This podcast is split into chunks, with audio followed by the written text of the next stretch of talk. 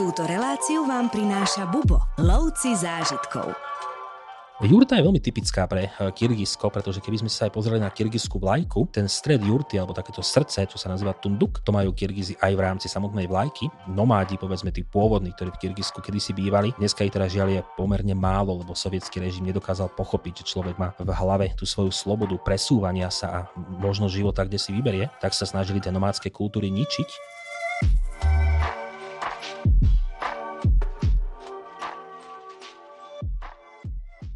Keď sa v odverách nášho štúdia objaví môj kolega Tomáš Kubuš, tak ja už viem, že sa zase budeme veľmi zaujímavo rozprávať o nejakej krajine, ktorú navštevuje, ochutnáva, fotí, píše o nej a sprevádzajú. Tomáš, čau. Ahoj. Čo si si dneska pre nás pripravil? Dneska sa spoločne vyberieme do Strednej Ázie a objavíme svet zvaný Kyrgyzsko. Stredná Ázia je tvoj veľmi obľúbený región, pokiaľ viem. Je to odbavná cesta, sú to krajiny, ktoré nie sú poznačené turizmom a je to miesto, kde sa dá opakovane vrácať a kde sa ty cítiš ako ryba vo vode? A kde si plávam ako ryba vo vode. Keby si mal na úvod povedať o Kyrgyzsku, tvoj vzťah k nemu alebo nejaké zážitky, väzby, najsilnejšie momenty, ako by si to zhrnul? Kyrgyzsko je krásna krajina práve kvôli tomu, že má prekrásne hory, často ešte počas jary alebo skorého leta sú zasnežené, čiže tvoria neuveriteľne krásnu kulisu. A zároveň je to nepoznaná krajina v tom ponímaní toho, že keď zoberiem región Strednej Ázie, Turkmenistan je taká krajina, o ktorej sa veľa hovorí, Uzbekistan je krajina, ktorú mnohí poznajú, ale Kyrgyzsko je stále ako keby v nejakej anonimite. A toto je to, čo sa mi na Kyrgyzstane páči práve, že človek tam príde, nevie, čo má od nej čakať a nájde tam veľmi príjemné miesta, veľmi príjemných ľudí, zaujímavú kuchyňu a často je práve Kyrgyzsko prepletené s prírodou. Povedal si Kyrgyzsko a Kyrgyzstan. Je tam nejaký rozdiel alebo je to nejaký unifikovaný názov? U nás na Slovensku sa používa často názov Kyrgyzsko, ale tým, že často hovoríme práve v Strednej Ázii o tzv. stanoch, či už tu máme Turkmenistan, Uzbekistan, Tadžikstan, Kazachstan, tak eh, mi to tak logicky vždy zapadá, že aj to Kyrgyzsko by sme mohli volať Kyrgyzstan, čiže preto aj v mojom rozprávaní niekedy siahnem po Kyrgyzsku a niekedy po Kyrgyzstane.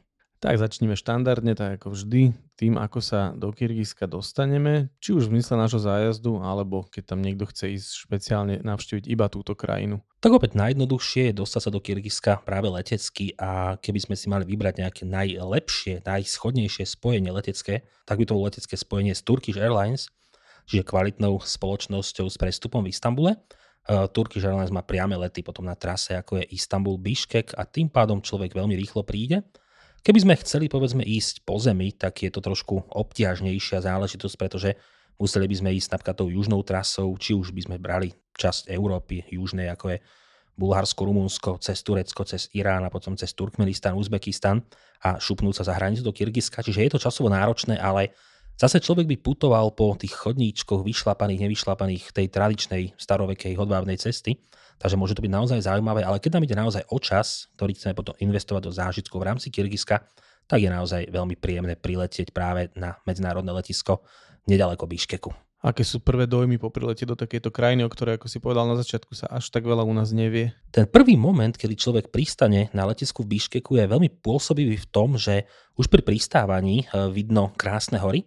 To je práve to, čo som spomínal, že Kyrgyzsko je naozaj krajina krásnych kopcov, krásnych hôr, je to krajina plná prírody a práve to pohorie Zajlisky Alatau, ktorý je nad Biškekom, je ako keby taký ten prvý moment, ktorý človek uvidí, keď vystúpi z letiska. Čiže mm-hmm. človek si zoberie batožinu, vystúpi z letiska a hneď sa mu rozrazí taká pekná mm-hmm. panoráma zasnežených kopcov. Takže tam človek pochopí, že sa dostal na nejaké veľmi príjem, príjemné miesto a keď už zoberiem povedzme tú dopravu a dostane sa do Biškeku, tak zrazu zistí, že je v hlavnom meste krajiny, ktoré je také iné možno ako nejaké európske metropoly, v tom, že je tam veľmi cítiť takéto ovplyvnenie jednak Sovietskeho zväzu, keďže sme stále v takých tých bývalých, povedzme, postsovietských krajinách, čiže taký spomalený svet, taký možno trošku závan nostalgie pre mnohých, ale veľmi príjemne sa človek v Biškeku cíti od prvého momentu. K doprave sa čoskoro dostaneme, ale ešte predtým mi povedz, či náš turista alebo český potrebuje do Kyrgyzska nejaké povolenia, víza a podobne. V tomto sa Stredná Ázia veľmi polepšila za posledné roky a Kyrgyzsko je práve jednou z tých krajín, kam nepotrebujeme povedzme ani žiadne víza riešiť, ani nejaké byrokratické prekážky tu nemáme, nepotrebujeme pozývacie listy, nepotrebujeme prakticky nič. Nič znamená iba samozrejme platný cestovný pas, ktorý by podľa tých klasických pravidel mal byť platný ešte 6 mesiacov po návrate, ale netreba pred cestou povedzme nič špeciálne riešiť. Takže keď sa rozhodnem v úvodzovkách dnes, že by som chcel zajtra, pozajtra cestovať do Kyrgyzska, Jediné, čo mi stačí, je kúpiť si letenku a odletieť. Dobre, spomenul si, že z letiska si zoberieme nejakú dopravu do Biškeku. Aký typ dopravy je tam ideálne si zobrať, aký používame my na našich zájazdoch, ako tam vyzerá infraštruktúra? Tým, že Kyrgyzsko je naozaj špecifický región v rámci Strednej Ázie a teda prevažne hornatý, tak e, tomu sa prispôsobuje doprava. Napríklad, keď zoberiem náš zájazd, ktorý nám práve začína v Kyrgyzsku v Biškeku a potom pokračuje cez Kazachstan do Uzbekistanu s výletom do Tadžikistanu, je to zájazd práve Centrálnou Áziou, tak e, my si to uľahčíme trošku v tom, že máme prenajatý mikrobus pre našu skupinu. Je to privátny mikrobus, ktorý nám dáva slobodu. A tá je veľmi dôležitá v tej krajine, pretože tým pádom si my na našom mikrobuse môžeme spraviť niekoľko zastávok, pozrieme si či už historickú väžu Burana, alebo sa odvezieme k jazeru Isiku. A jednoducho, keď sú pekné výhľady, využijeme to. Čiže my využívame práve lokálneho šoféra a mikrobus. Keď človek cestuje po Kyrgyzsku sám alebo po vlastnej osi, tak je odkázaný na systém maršrutiek, to sú také malé mikrobusy, niečo ako mm-hmm. máme v mhm. Turecku Dolmuše a podobne, kde sa zmestí 12, 14, 16 ľudí, možno trošku menej, ak je tam eh, nejak veľa vriec s, hm. so surovinami, ktoré ľudia pre, prenášajú hore-dole. Alebo nejakým dobytkom. To už nebýva úplne zvykom, ale kedysi ešte povedzme staršie cestopisy spred 20 rokov, tak človek eh, bol súčasťou takýchto zaujímavých povedzme eh, prepravných možností, kde boli sliepky alebo niečo, niečo podobné. Aj to, sa Kyrgyzsko trošku mení a modernizuje, ale teda je odkázaný na, buď na tieto maršrutky a malé mikrobusy, alebo na väčšie autobusové linky, ktoré však naozaj sú limitované len medzi väčšími mestami a človek sa dostane treba z Bíškeku k jazeru Isikul, ale ako náhle chce ísť povedzme už niekde ďalej alebo hlbšie do krajiny, do vnútrozemia, ako napríklad mesto Oš, ktoré patrí medzi unikátne, dokonca pod patronátom UNESCO, tak tam už premávajú skôr jeepy alebo nejaká zdieľaná doprava, a keď človek chce prejsť povedzme tú 12-14 hodinovú cestu, tak väčšinou ide nejakým autom, kde sa ľudia zložia na tú taxu, povedzme, a šofér ich za tých 12-14 hodín prevezie cez kopce, cez mm-hmm. priesmyky a dostanú sa z Ošu do Biškeku. Čiže je to taká kombinovaná vec, ale o to dobrodružnejšia, o to viac zážitkov leží na tých prašných cestičkách Kyrgyzska. Mm-hmm. A nejaká tradičná lokálna doprava? O, ak nazveme lokálnou dopravou tradičnou kone, tak ich môžem spomenúť práve kvôli tomu, že Veľa ľudí do Kyrgyzska chodí aj za prírodou mm-hmm. a za trekmi. A práve tie treky sú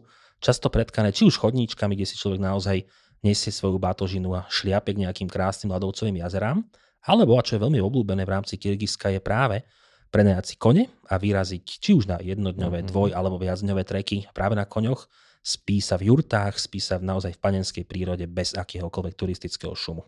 Zvládne to aj niekto, kto nikdy na koňoch nejazdil? Je tam nejaká inštruktáž, je tam nejaký inštruktor alebo niekto, kto ťa vedie? Vždycky je súčasťou takýchto výletov eh, niekto ako, nazvem ho, lokálny sprievodca, alebo práve mm-hmm. ten miestny eh, človek, ktorý má tie kone pod palcom a veľa ľudí na, naozaj, povedzme, zažije svoju prvú jazdu na koni práve v Kyrgyzsku. Čiže nevidím v tom nejaký obrovidánsky problém. Skôr je o to možno prekonať sa, že či človek má nejaký blok v hlave, že nikdy na koni nejazdil a povie si, že Kyrgyzsko je tou krajinou, kde to naozaj mm-hmm. skúsi a potom zistí, že objavil čaro nepoznaného. Spomenul si Ladovcové jazero, napríklad nejaký výlet loďkov alebo niečo takéto sa tam dá realizovať? No keď e, navštíví človek práve to jazero Isiku, to spomínané jazero, ku ktorému sa určite ešte dostaneme, to viem, tak e, dá sa tam nejakú malú, e, malú časť absolvovať práve ako taký lodný výlet, ale nie je tam napríklad, že lodný transport z bodu A do bodu B, mm-hmm. skôr výletná plavba, ale to funguje len počas letných mesiacov, kedy sa Isiku raz za rok zmení na letné, letnú destináciu alebo letovisko. Keď sme napríklad pri Isikule v marci alebo v októbri alebo mimo sezóny, tak je to miesto duchov, že máme to miesto ako je Čolponat, tá hlavné mesto eh, eh, toho jazerného regiónu. Naozaj minimum turistov, cez leto veľa rôznych výletníkov, ktorí si prichádzajú užiť dokonca isikulské pláže. Tá voda je tam pomerne chladná, ale stále je to lákadlo. No o týchto zaujímavých miestach si ešte samozrejme budeme hovoriť presne ako si povedal, že určite sa k tomu ešte vrátime. Poďme si teraz niečo povedať o ubytovaní, o úrovni ubytovania, o úrovni, na akej my sa snažíme bývať v tejto krajine. Čo si človek má predstaviť, keď sa povie ubytovanie v Kyrgyzsku? Možno taký prvoplán uh, povie človeku, že nevie vôbec, čo si má od toho, od toho slubovať, lebo ten termín ubytovanie v Kyrgyzsku naozaj môže skrývať v sebe čokoľvek, ale aj ten turizmus v rámci Strednej Ázie je stále na niektorých miestach v plienkach a to je krásne, ale na miestach ako je Biškek, hlavné mesto, tak už samozrejme človek nájde hotely z takmer všetkých kategórií, dokonca aj od tých najluxusnejších svetových značiek, keby človek naozaj bol náročnejší klient a chce mať svoj pokoj a vychutnať si povedzme tie prvé dni potom, ako priletí treba s bizniskou eh, do Biškeku. Ale dá sa zvoliť aj nejaká stredná cesta alebo taká vyššia stredná cesta a nájde si veľmi príjemný hotel v centre Biškeku. My napríklad roky bývame v jednom takom hoteli, ktorý sa nachádza nedaleko hlavnej tepny, čiže len vyjdeme z hotela, hneď sme na hlavnej ulici, máme tam reštaurácie, všetko dôležité a takto by sa naozaj dalo hovoriť o tom, že čokoľvek človek hľadá, to nájde. Zaujímavosťou je práve ubytovanie v jurtách. To je mm-hmm. veľmi mhm. typické pre e, Kyrgyzsko. A keď človek ide loviť zážitky a chce povedzme niečo lokálne alebo niečo typické, niečo neokúkané, tak práve tie jurty sú veľmi zaujímavým e, miestom. Na viacerých miestach v Kyrgyzsku sa to dá a človek môže tiež si zvoliť jednodenný pobyt, dvojdenný alebo jedna, jednu noc, dve noci a podobne. Prespáva v jurtách, tie jurty sú mimoriadne jednoduché, často človek má v nich iba nejakú takú postielku e, spravenú alebo dokonca piecku, keď je človek na jar alebo na jeseň, tak sa veľmi rýchlo dokáže ochladiť, prakticky až na nulu. Takže aj taká piecka je celkom záchranou v rámci jurty, ale nie je to nič, nič povedzme komplikované, ale je ten zážitok vybičovaný na maximum, keď človek spí v jurte. Možno tie jurty trošku aj opíš, z akého sú materiálu, ako vyzerajú. Jurta je veľmi typická pre eh, Kyrgyzsko, pretože keby sme sa aj pozreli na kyrgyzskú vlajku, tak eh, ako keby ten stred jurty, alebo takéto srdce, čo sa nazýva tunduk, tak eh, to majú Kyrgyzi aj v rámci samotnej vlajky. A kostra jurty je z dreva, čiže nomádi, povedzme tí pôvodní, ktorí v Kyrgyzsku kedysi bývali. Dneska ich teda žiaľ je pomerne málo, lebo sovietský režim nedokázal pochopiť, že človek má v hlave tú svoju slobodu presúvania sa a možnosť života, kde si vyberie, tak sa snažili tie nomádske kultúry ničiť, ale stále tí nomádi majú ako keby tú drevenú konštrukciu, ktorú veľmi rýchlo do pár hodín prakticky dokážu zmontovať jurtu a následne sa na tú drevenú konštrukciu položí niečo ako taká, nazvem to plachtovina, ale nie je to plachta, kedy to bývalo z koží, aby to samozrejme mm-hmm. dobre eh, chránilo pred mrazom, ktorý bol niekedy vonku. Čiže skôr to predstavme na takýto štýl. Je to veľmi jednoduché, ale je to funkčné, je to unikátne a je to prakticky overené stáročiami, takže stále to funguje aj do dnešných dní, našťastie. Už keď si sa obtrel o mrazivé noci, tak poďme si rovno povedať niečo o počasí. Ako vyzerá taký prierez eh, celoročného počasia, kedy sa tam oplatí cestovať, kedy sa tam radšej neodporúča. Je podľa teba Kyrgyzsko celoročnou krajinou, alebo by si sa nejakým obdobiam vyhol? No ja sa veľmi rád obtieram o mrazivé noci a keby som mal byť teda konkrétny z hľadiska počasia, tak e, Kyrgyzsko nepoviem, že by bola úplne celoročná destinácia. Je to kvôli tomu, že často práve tá zima je pomerne silná a problém je v priesmikoch, pretože severné Kyrgyzsko je ako keby na takej, nazvem možno rovine alebo planine medzi kopcami kde sa dá fungovať aj v zime, samozrejme, ako je Bíškek, Isikul a podobne.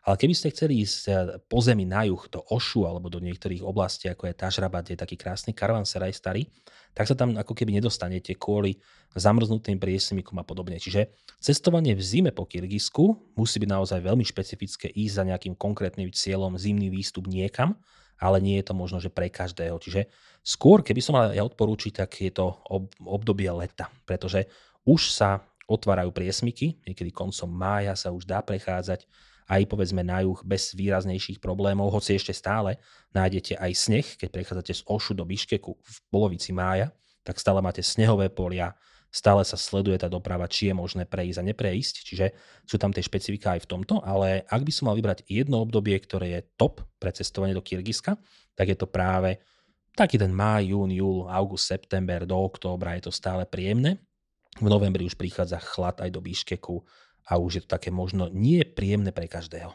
A čo sa týka leta, tak leto je špecifické aj v tom, čo by možno našinec nevediac o Kyrgyzstane nečakal. A to je práve to, že mnohí dokonca do Kyrgyzska cestujú cez leto práve kvôli spomínanému jazeru Isikul, lebo ono je v ňom taká zakliatá nostalgia takých tých stratených časov Sovietskeho zväzu, kedy sem chodili ľudia na dovolenky. Tým, že Kyrgyzsko nemá more, alebo Kazachstan nemá more, ak nepočítame nejaké aralské alebo kaspické. Čiže e, v týchto, v týchto ponímaniach toho nášho stredozemného jadranského, ktoré máme na dosah, tak veľké množstvo ľudí e, už v tých časoch sovietských prichádzalo do Kyrgyzstanu za letnou dovolenkou. A to bolo práve Kazaši, boli to, boli to Uzbeci, boli to práve aj Kyrgyzi v rámci vlastnej krajiny. A tá nostalgia je tam dodnes, že keď sme napríklad aj e, pri Isikule cez leto, tak eh, vidíme veľké množstvo dovolenkárov v plavkách pobehujú po pláži, kúpu sa vysikule a je to taká veľmi zvláštna atmosféra, ktorú by možno človek práve v centrálnej Ázii nečakal. No a samozrejme od obdobia, v ktorom tam cestuje, že teda asi aj logické sa podľa toho zbaliť. Je to tak práve kvôli tomu, že tá zima v rámci Kyrgyzska naozaj môže byť veľmi chladná, veľmi krutá. Keby sa naozaj človek rozhodol cestovať práve počas zimných mesiacov, treba naozaj myslieť na to, že zimné oblečenie, teplé oblečenie a jednoducho, aby eh, sa chránil pred zimou, mrazom. Keď zoberieme leto, tak leto je tu veľmi príjemné. Nie sú to také tie horúčavy, ako má Uzbekistan alebo Turkmenistan, žiadne 40 Čiže krátke nohavice, krátke tričko sú absolútne bezproblémovou záležitosťou, ak človek zvažuje kúpanie výsikule, samozrejme plavky, ale nemáme tu povedzme nejaké veľké špecifika aj v rámci odievania, že čo by človek mal dodržiavať, nemal dodržiavať. Čiže je to taká viac menej pohodová krajina v rámci, v rámci tohto. Čiže čo sa týka balenia je veľmi jednoduché a kamkoľvek by ste išli v rámci Európy, tak takisto sa viete zbaliť aj do samotného mm-hmm. Kyrgyzska. Ak teda počítam s tým, že pôjdem objavovať jazera, kopce, treky, samozrejme k tomu nejakú obu, nejakú výbavu, ale to už tiež našepkáva logika, ale nemáme tu nejaké extrémne špecifika v rámci odievania a balenia sa. Ako tam vyzerá treba nejaká sieť obchodov miestnych alebo dajme tomu s takýmito potrebami e, outdoorovými, turistickými? Tu záleží presne to, že kde to človek hľadá, ale napríklad keď je v meste Karakol na opačnej strane Isikulu a opačná to je tá východ na východný breh, tak Karakol sa často považuje za miesto, odkiaľ sa vyráža k rôznym trekom. Čiže keď ste v Karakole, nájdete špecializované obchodíky, špecializované trhoviská, povedzme na tieto miesta uh-huh. a veľa aj miestnych vám dokáže poradiť. Keď ste niekde inde ako v Biškeku, tu sa tomu až tak veľa ľudí nevenuje, nájdete špecializovanú predajňu, ste v hlavnom meste, ale v tom Karakoli je to naozaj cítiť o, o, mnoho, o mnoho viac. No ale na čo by si si v kufri nechal práve miesto? Čo sa oplatí priniesť? Možno, že nejaký suvenír, nejaké tradičné oblečenie alebo niečo z takejto výbavy? Kyrgyzsko tým, že opäť nie je to krajina turistická alebo preturizmovaná, tak tých suvenírov je tu menej. Ale výhodou je to, že o to sú autentickejšie. Čiže keby som chcel niečo priniesť naozaj uh, totálne echt kyrgyzské, tak by to bol klobúk zvaný kalpak, lebo to je mhm. to, čo nosia práve napríklad kyrgyzskí muži. A sú na ňo veľmi hrdí. Je to taký klobúk, ktorý, ktorý trošku rastie do výšky, väčšinou je biely, má také čierne výzdobné vzory na sebe. A tento kalpak je tak charakteristický pre Kyrgyza, že keď človek trebárs vidí nejakú partiu Kyrgyzov niekde v Uzbekistane alebo aj v Kazachstane, tak presne vie, že sa pozera na Kyrgyzov. Mm-hmm. Čiže je to tak dokonalý poznávací znak, že to človeka prezradí hneď, povedzme, na tú prvú, na tú, na tú prvú šupu alebo na ten prvý moment. Že... čo ak sa pozera na Slovákov, ktorí prišli z Kyrgyzska a majú tieto klobuky na hlave? Dá sa oklamať tento systém, to som, to som si všimol, ale mm-hmm. Slováka prezradí tá fujara na chrbte a valaška v ruke. Aha, tak potom áno. A Čecha zase prezradia iné. Tam máme, Symboly. tam ideme do tých symbolov, ktoré sú veľmi typické napríklad v zimných Tatrách viditeľné. Takže kalpak je eh, vynikajúci suvenír a ja mám doma dva kalpaky práve kvôli tomu, že ja robím takú bizarnú zbierku čapíc zo Strednej Ázie, najmä pre svoju manželku, ktorá ich potom nechce nikam nosiť. To si sa nikdy nepochválil toto? Ja mám veľa tajomstiev a preto sem rád chodím, aby som každým jedným dielom otvoril nejakú svoju 13. komnatu. Milé sme sa dozvedeli, že by si chceli zvývať do Penangu a tam si potom predstavíš aj túto zbierku stredoazijských klobúkov? Poviem, že ne, nepočítal som s tým až tak do budúcnosti, že ako to celé bude, ale Teraz si mi dal chrobáko do hlavy a už vidím, že by sa to dalo zbaliť do také menšej škatule. Takže áno, aj kalpaky, aj uzbecké čiapky, tubatejky, aj turkmenské čapice, všetko by som si zobral určite zo sebou do Penangu, pretože viem, že tam to nikdy nevyužijem. Výborne, inak ja by som ti mohol potom venovať do zbierky zo dva kusy, lebo u nás sa to volalo tubetejka, mal to môj starky a mal dokonca dve a tie boli niekde zo Strednej Ázie, ale nepamätám sa presne odkiaľ, sú veľmi staré a veľmi tradičné. Tak toto by mohla byť ozdoba mojej zbierky, alebo možno, ak ich bude viac, tak by to mohlo byť také malé, nazvem to, začínajúce múzeum a určite to bude Uzbekistan, alebo dokonca ešte tieto čapice nosia v Tadžikistane, ale Uzbekistan je taký prvoplánový. Tak ako je kalpak pre Kyrgyzov, je práve tento druh pokrývky, tubetejka, tubatejka, alebo niekedy to volajú dupe pre Uzbekistan. Mm-hmm. Dobre, tak toto sa niekedy dohodneme, ale poď ešte naspäť k tým suvenírom, či sú tam ešte nejaké tradičné záležitosti. No a okrem kalpaku je druhá najtypickejšia vec pre Kyrgyzsko širdak. A to sú práve také veľmi lokálne, také naozaj práve kyrgyzské koberce. Takže mm-hmm. nie je to povedzme niečo ako perský koberec, alebo afgánske, alebo kašmírske koberce, ale je to taký iný druh koberca, ale tiež keď človek pozná tú koncepciu širdaku, tak vie, že to je opäť pravý kyrgyzský darček A napríklad, čo si ja veľmi rád nosím z Kyrgyzska, tak to je sušené ovocie alebo veci takéhoto typu, rôzne druhy orieškov, sušené moruše, sušené ovocie, alebo niekedy, a to je tiež taká jemne bizarná záležitosť, také gulôčky zvané churuty, a to je ako keby sušený jogurt. Toto kedy si hm. mávali nomádi, keď putovali hodvábnou cestou, tak v sedle konia mali tieto churuty a keď potrebovali doplniť veľmi rýchlo nejakú energiu, tak si dali takúto gulôčku sušeného jogurtu do úst a prakticky na tom prežívali dlhé cesty. Uh-huh, to je zaujímavé. A vydrží to, keď si to odtiaľ prinesieš, či dneska to už asi vyrábajú aj v baleniach pre turistov? Tým, že to je sušené a bolo to robené práve už dávno pred stáročiami kvôli týmto dlhým nomádským cestám, no oni to prakticky mali, keď putovali po hodvábnej ceste, to vydrží rok a viac. Mm-hmm. Takže keď to človek chce kúpiť, nájde to aj dokonca v supermarketoch, ktoré sú v Bíškeku alebo v takých malých lokálnych obchodíkoch, ktoré sú všade, ale najlepšie je kúpovať na trhovisku. Ono to je tvrdé, tá gulôčka Čiže reálne to naozaj vydrží mesiace, mesiace. Mm-hmm. Keby ste ich nakúpili, nahodili do sedla a cvalali domov mesiace, tak prídete domov a churuty sú stále jedle. Hm. Rady na cesty, prehliadky miest a originálne blogy z pera najcestovanejších Slovákov. Každý deň nový blog nájdeš v cestovateľskom denníku Bubo. Klikni na bubo.sk lomítko blog. Zaznelo tu magické slovo jedle, takže sa rovno môžeme e, venovať tvojej najobľúbenejšej téme našich podcastov a tým je miestna strava, miestne jedlo, špeciality gurmanského charakteru a prípadne nejaké nápoje. Tak máš slovo. Ak poviem, že kyrgyzská kuchyňa je skvelá, verím, že už verných poslucháčov to neprekvapí, ale budem si na to, za tým naozaj stáť, pretože kyrgyzská kuchyňa je geniálna v tom, že človek o nej nič nevie. Ale má veľmi zaujímavé prvky. Tým najdôležitejším jedlom v Kyrgyzsku sú šašlíky. Celkovo Stredná Ázia funguje práve na šašlíkoch, čiže kusy mesa, najčastejšie je to nejaká baranina, alebo povedzme môže byť ešte hovedzí, sem tam kuraci, ale tie nie sú úplne oblúbené, tá baranina je naozaj najtypickejšou eh, v rámci Kyrgyzska, alebo aj eh, Kazachstanu, Uzbekistanu a podobne, ale veľa ľudí má voči tomu predsudky, lebo pozná baraninu niekde z dávnych rokov u nás, každému to v úzovkách smrdelo a podobne. Príde človek do Kyrgyzska, dá si baraní šašlík a zistí, že je to vynikajúce meso, vynikajúca chuť. Ak ich niekde vedia robiť najlepšie na svete, tak je to práve región Strednej Ázie mm-hmm. a. Kyrgyzsko teda nemôže byť výnimkou. Čiže šašlíky to je niečo, na čom si človek zgustne v úvozovkách každý jeden deň. Okrem toho, Kyrgyzsko má napríklad veľmi zaujímavé jedlo zvané lagman, to je veľmi oblúbené. Sú to také rezance, typické také čínske, lebo je to jedlo, ktoré bolo ovplyvnené Ujgurmi, čiže práve tým etnikom na západe Číny, čo je susedné etnikum s Kyrgyzmi v rámci geografie, takže nie je divu, že sa dostal Brojel Lagman aj do týchto končín a môžete mať Lagman ako polievku, takú hustú, alebo rezance v vozovkách na sucho, len s nejakou mm. omáčkou, s kúskami mesa, zeleniny, to je vynikajúce jedlo. Napríklad plov taktiež patrí medzi typické kyrgyzské jedlá. Najlepší plov vôbec v rámci celej krajiny nájdete na juhu alebo juho západe v meste menom Oš, ktoré zasahuje do Ferganskej kotliny a práve e, tá je najúrodnejšia oblasť celej Strednej Ázie. Aj rýža odtiaľ dokonca pochádza v rámci Strednej Ázie, že ju tam dodnes pestujú.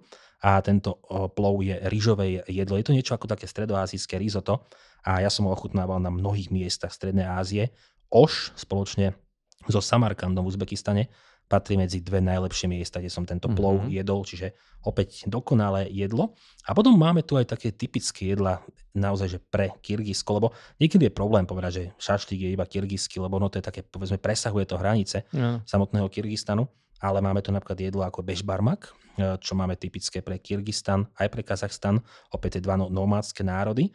A bežbarmak znamená niečo ako 5 prstov v preklade a je to jedlo, ktoré má typické meso a to je práve konina, a to sa dáva iba také jednoduché rezance, trošku cibulky, cibulová omáčka uh-huh. a práve konské meso sa k tomu tradične servírovalo. Čiže to, čo jednoducho mali, veľmi malo zeleniny sa napríklad tradične dávalo v Kyrgyzstane práve kvôli tomu, že je to nomádska krajina, čiže mhm. tí nomádi kočovali, nezasadili si niekde mrkvu alebo niečo. Podobne to majú Mongoli, podobne to mali Kazaši a preto je tá kuchyňa dodnes viac menej mesová.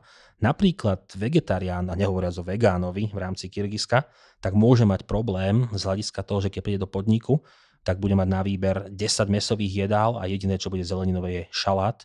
Šaláty sú vynikajúce aj napriek tomu v rámci Kyrgyzska, sú jednoduché, máte len rajčinu, uhorku, cibulu, ale to všetko chutí tak, ako to chutiť má. Mm-hmm. Že tam Mhm. ešte stále ne- máme tie originálne chute, že my sme na ne už dokonca zabudli. Áno. A ja niekedy, keď sa aj vrátim do Kyrgyzska, dám si naozaj iba takú nostalgickú jazdu, šašlík, chlieb, takéto chlebové koleso, zvané non, ktoré je čerstvé a k tomu iba tento šalát, kde mám naozaj najobyčajnejšiu rajčinu, najobyčajnejšiu úhorku.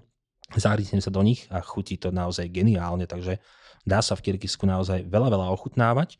Čo sa týka nejakých nápojov, tak Kyrgyzsko napriek tomu, že je to islamská krajina, tak eh, bola veľmi dlho pod ťarchou Sovietskeho zväzu, ktorá ako keby v úvodzovkách vymlátila z tých kultúr možno niektoré islamské črty a prvky a dodnes je to krajina, ktorá holduje alkoholu. Nájdete dokonca kyrgyzský koniak, ktorý si robia, aj sa, aj sa volá Kyrgyzstan. Kyrgyzská vodka je veľmi oblúbená, čiže to je niečo, čo nájdete naozaj že všade. A niekedy, keď idete do čajovne, tak sa vás opýtajú, či nechcete koniak alebo čaj. Čiže je to taká veľmi, veľmi zvláštna záležitosť, ale kyrgyzský koniak neurazí, keď človek rád ochutnáva možno také, že bizarnejšie zaujímavosti. A potom eh, veľmi oblúbené je v rámci Kyrgyzska aj také tie nealkoholické alebo jemne alkoholické nápoje. Medzi tie nealkoholické patrí ľadový čaj, dokonca keď kráčate Bíškekom eh, počas letných mesiacov, tak v úvodzovkách na každom kroku máte také ako keby bandasky, ľudia z toho predávajú Mhm. ľadový čaj, veľmi dobrý na osvieženie. A potom je potom taký nápoj zvaný šoro, a to je niečo ako kvas v tom ponímaní, že je to jemne fermentované, nie každému vyhovuje tá chuť, ale je to, je to pomerne zaujímavé. Najtypickejší nápoj Kyrgyzska je kumis a je to práve zase fermentované kobylie mlieko. Takže to je asi najbizarnejšia vec, čo môžete ochutnať. A opäť dva tábory. Tí, čo to milujú, tí, čo to nenávidia. Nič iné neexistuje medzi kumisom. Ty patríš do ktorého tábora v rámci kumisu? A čo by si si typol na mňa? Uh, ty si mi spomínal kedysi, že jogurty príliš veľa neješ, ale napríklad myslím, že v Uzbeku si ich veľmi rád dávaš. To by ma možno mohlo smerovať k tomu, že by si si mohol aj toto kvásené kobylie mlieko oblúbiť. Som rád, že som veci zamotal, ale odpoveď je nie. Ja som v tábore tých, čo nemajú radi kumis. Tak ti treba. Viac vám ostane. Presne tak. No a ešte by si pokračoval v tejto tvojej obľúbenej téme, alebo už si vyčerpal tvoje špeciality? Tak ako ma poznáš, vieš, že by sme vedeli pokračovať naozaj eh, dlho, ale musíme to samozrejme niekde zastaviť. Eh, Tam by som naozaj iba zhrnul to, že tá kyrgyzská kuchyňa je nepoznaná, geniálna, Mhm.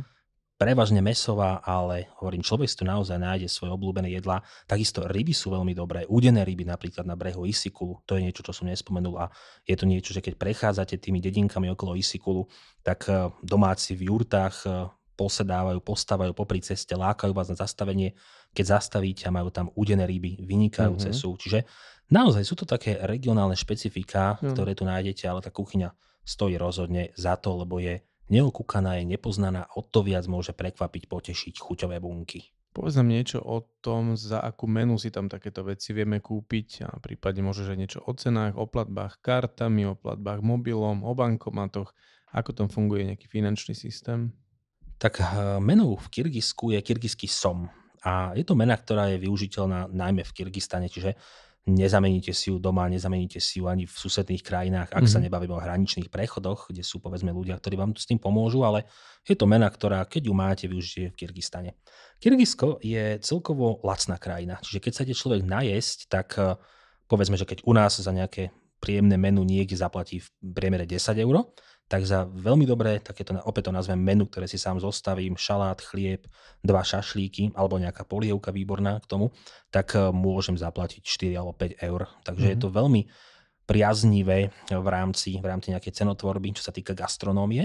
Aj keď idete niekde na čaj si sadnúť, alebo na kávu, alebo niečo malé pod zub, tak stále platíte menej ako u nás. Takže z tohto hľadiska je to príjemné, príjemné prekvapenie. Čo sa týka možno, že bankomatov, platby elektronické a takéto veci, tak eh, samozrejme sme v Biškeku, v hlavnom meste, tam to funguje, aj tie bankomaty, aj zmenárňa, všetko. Keď opustíme hlavné mesto, tak eh, uvidíme, že tá krajina sa veľmi zmení, že tá chiméra toho bohatstva, ktoré je v hlavnom meste, tak tá tam je, ale na, už stačí prejsť 20-30 km za hlavné mesto a tie malé dedinky, malé mestečka sú tak obyčajné, možno obyčajnejšie ako naše dediny, takže tým pádom už tam nie je veľká možnosť výberu z bankomatu, už tam nie je povedzme veľká možnosť zameniť si peniaze a elektronické platby alebo nejaké platby mobilom, tak to funguje iba na báze toho, že niekto to má, povedzme, že, ten, že dá, viete zaplatiť mobilom, ale nie je to žiaden štandard, čiže sa na to nespoliehať. Mm-hmm. A ja napríklad najčastejšie a najradšej do Kyrgyzstanu si nesiem hotovosť. Tu si zamením, na letisku bývajú veľmi dobré kurzy, alebo aj v centre mesta, ako je Biškek, a prakticky fungujem len na hotovosti. Je to jednoduchšie, viem, že všade s tým pochodím a uh-huh. nebudem mať problém dostať sa k peniazom, vybrať peniaze, zaplatiť kartou. Dá sa v supermarkete v Biškeku, áno, v niektorých podnikoch, v reštauráciách v Biškeku, áno, ale ako náhle som niekde v malom Tokmoku, tak tam už je to o mnoho, o mnoho väčší problém. Ja by ešte možno zaujímalo nejaké mobilné pokrytie, že či sa tam dá kúpiť treba lokálna simka a vieš tam byť na dátach, alebo to radšej neodporúčaš? V tomto sa tiež Kyrgyzstan no, mení k lepšiemu a keď pred desiatimi rokmi, ja chodím do Kyrgyzska takmer 10 rokov, tak to bolo možnosť tak, že v plienkach, tak dneska nie je problém kúpiť si SIM kartu, riešiť si veci cez ňu, či už dáta alebo aj nejaké volanie lokálne, zahraničné. To všetko už funguje, čiže v tomto zase Kyrgyzi majú veľmi dobré pokrytie. Keď berieme teda mobilné pokrytie tých väčších miest, ako je ten Karakol, Oš, Biškek, tam to samozrejme funguje bezproblémovo. Problém je len, keď idete trošku mimo týchto miest, čiže keď ste v kopcoch, pri jazere, niekde trekujete, ale to tiež nie je nejaké kyrgyzské špecifikum a nájdete to na mnohých iných miestach sveta, ale odpovedou je to, že keď si chcete kúpiť e, kyrgyzskú SIM kartu, pokojne si kúpte a viete si jednak skontrolovať maily, vybaviť niečo cestou a funguje to celkom schopne. Alebo ak si chcete naozaj oddychnúť, tak si ju nekupujte a užívajte si tu a teraz. Tak to býva vždycky, čiže vždycky je to ten vnútorný boj, či chcem oddychovať a naozaj sa odpojiť od všetkého, alebo ešte musím niečo vyriešiť. A potom je to, či naozaj musím, alebo, alebo sa to naozaj dá vypnúť na tých niekoľko dní a iba si užívať tú prítomnosť. Poďme k téme, ktorá bude určite zaujímať veľa cestovateľov, pretože už na začiatku sme hovorili, že o tejto krajine sa až tak veľa nevie a o neznámych krajinách väčšinou človek má taký názor alebo, alebo môže mať nejaké predsudky o tom, že tam je zrejme nebezpečno. Tak ako by si zhrnul bezpečnosť v Kyrgyzsku? Kyrgyzsko, tak ako celá Stredná Ázia, patrí naozaj k veľmi bezpečným regiónom. To sa naozaj človek cíti bezpečne už od prvých momentov, ako príde do Biškeku, či je v Karakole, Voši alebo kdekoľvek inde. Nie je tu povedzme ani nejaká veľká kriminalita. Samozrejme drobná krádež, podobne ako u nás, kdekoľvek sa stať môže, ak si človek nedáva pozor, ale nie je to región, kde by vám niečo hrozilo primárne, ako treba v niektorých regiónoch Latinskej Ameriky alebo Afriky. Toto vôbec Stredná Ázia je niekde úplne, úplne inde, čiže je to bezpečná krajina s veľmi príjemnými eh, ľuďmi. Ja niekedy zo strany hovorím, že najnebezpečnejšie, čo v Kyrgyzstane človek môže zažiť, keď kráča Biškekom, niekde po zotmení a kráča po chodníkoch, tie sú veľmi často v zlom stave, takže kráčate po takom rozbitom chodníčku a zrazu zistíte, že chýba poklop od kanálu. Takže to je to, čo som veľakrát videl v Biškeku. A keď človek pozná tú ulicu, vie, že tam bude chýbať. Dokonca niekedy som tou istou ulicou chodil opakovane 3 roky a za 3 roky chýbal, 3 roky tam chýbal tento poklop od kanála s tým, že po roku, nie že by opravili poklop, ale dali tam konáre, aby trčali do ulice, aby si ich človek z diálky všimol, že konár rastie z chodníka a tým pádom tam asi niečo nesedí. Že 3 roky trvalo, kým sa spravil jeden poklop a čo skoro sa zase vyberiem do Biškeku zistiť to, ako sa tento, tento poklop má. Čiže niekedy naozaj s úsmevom na tvári hovorí, že najnebezpečnejšie je kráčať po chodníku, kde by ste mohli padnúť do kanála, ale inak mám z Kyrgyzska naozaj veľmi dobrý pocit, čo sa týka bezpečnosti. Náš kolega Martin Lipinský zvykne hovoriť, že každá krajina je taká nebezpečná, ako si ju chceš urobiť. Že keď vyhľadávaš to nebezpečenstvo, tak si ho vieš nájsť, ale ak si rozumný a máš nejaký ten zdravý úsudok, tak e, sa ti nemá čo stať v princípe. Ale to sú slova múdreho proroka, presne takto to funguje, lebo uh, takisto môže mať problém tu na Slovensku, keď vyjdem von hľadajúc problémy, takisto keď prídem do Kyrgyzska hľadať tieto veci, Áno. tak si ich priťahnem. Človek dostáva to, čo dáva. Tomáš, teraz nám daj taký súhrn tých zaujímavých miest, ktoré buď sa dajú vidieť na našom zájazde, alebo odporúčaš ich e, navštíviť, vidieť, zažiť, ochutnať, ovoňať, odfotiť a proste jedným slovom užiť si ich. No Kyrgyzsko je v tomto perfektné, pretože veľa ľudí do neho ide bez nejakých výnimočných očakávaní. A práve to Kyrgyzsko robí tou krásnou krajinou, že vás dokáže prekvapiť.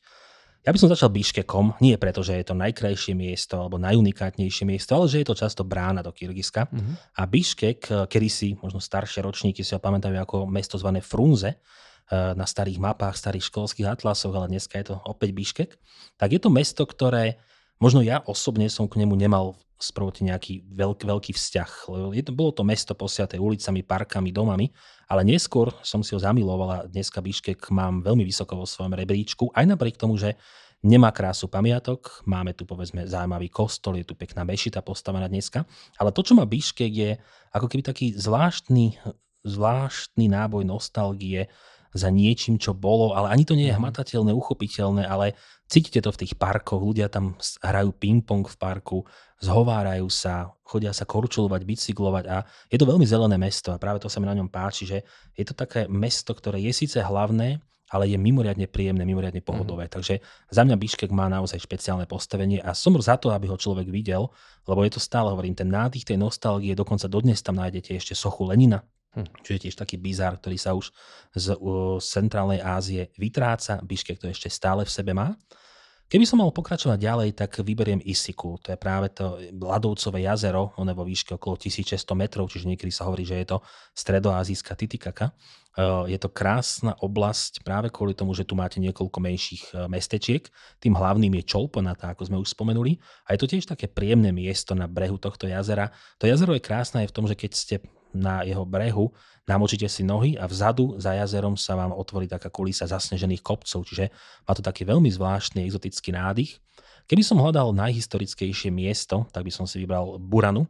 Burana je taký zaujímavý minaret, e, staro, starobilé miesto Balasagun, e, ktoré zničil Genghis Khan a práve e, táto Burana je unikátne miesto v tom, že Kyrgyzsko je o prírode a preto tu nemáte veľa historických pamiatok, ale Burana je starý minaret, ktorý tu dodnes ešte stojí a v okolo, okolo, vo jeho okolí sú ruiny práve tohto e, bývalého mesta, čiže mimoriadne pôsobivé také miesto naseknuté tou starobilou dušou, ktoré ja mám veľmi rád.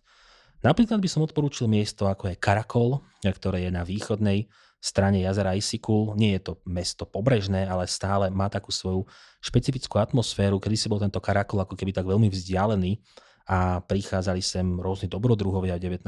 storočí a podobne. A dneska to nájdete napríklad e, Dunganov, čo je také veľmi zaujímavé etnikum, ktoré má tiež čínske korene a týmto Dungani žijú mm-hmm. práve tu v rámci Karakolu.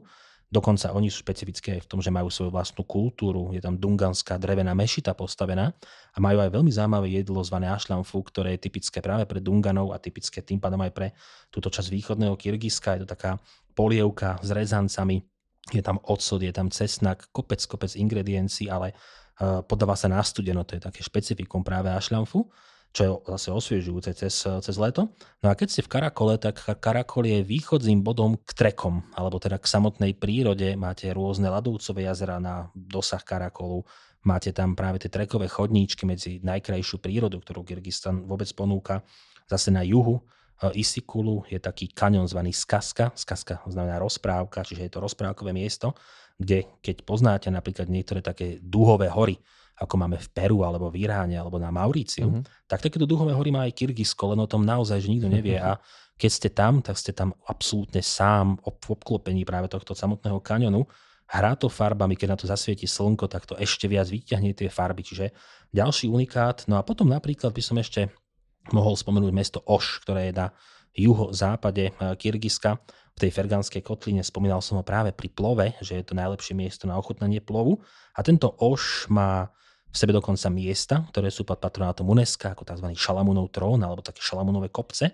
Dokonca e, táto oblasť je známa aj tým, že sa mal práve tu narodiť Bábur, veľký panovník, ktorý neskôr položil základy Mugalskej ríše.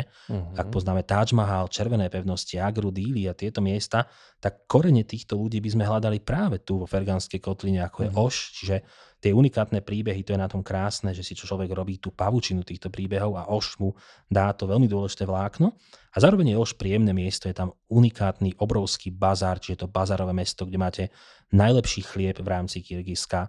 Máte tam ľudí, ktorí ako keby naozaj sú vystrihnutí z 19. storočia, stále ešte v takých tých možno etnických eh, drobnostiach odlišní v rámci šatstva alebo tých kalpakov na hlavách a podobne.